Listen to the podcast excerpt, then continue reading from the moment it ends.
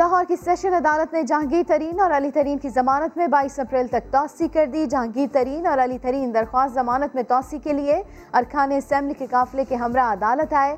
ضمانت منظوری کے بعد سیشن کورٹ سے بینکنگ کورٹ روانہ۔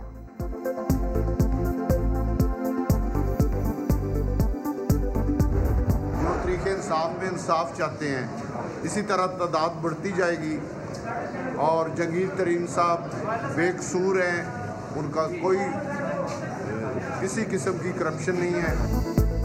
جہانگیر ترین کے ساتھ آٹھ ارکان قومی اسمبلی اور صوبائی اسمبلی کے بائیس ارکان عدالت پہنچے۔ راجہ ریاض نے بتایا کہ ہم تمام لوگ عشائیے میں بھی شریک تھے۔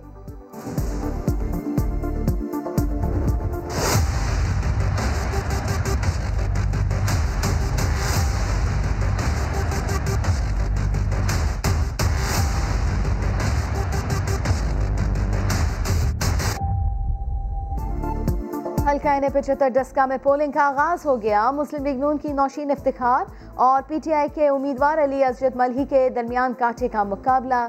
سینتالیس پولنگ سٹیشن انتہائی حساس قرار۔ پولیس اور رینجرز کی بھاری نفری تعینات۔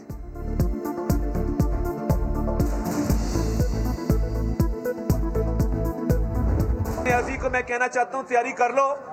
آج شام کو بنی گالا کے اندر صفے ماتم بچھے گی۔ اور آج یہاں پہ ہمارے الیکشن آفس میں جشن ہوگا۔ ہماری ڈسکا میں واضح بہتری ہے بڑے مارجن سے کامیاب ہوں گے۔ آج ام خراب کرنے نہ کوشش نہ کی جائے۔ پرامن انتخابات ہوئے تو نتائج تسلیم کریں گے۔ نون لیگ کے امیدوار نوشین افتخار کی عوام سے گھروں سے نکلنے کی اپیل۔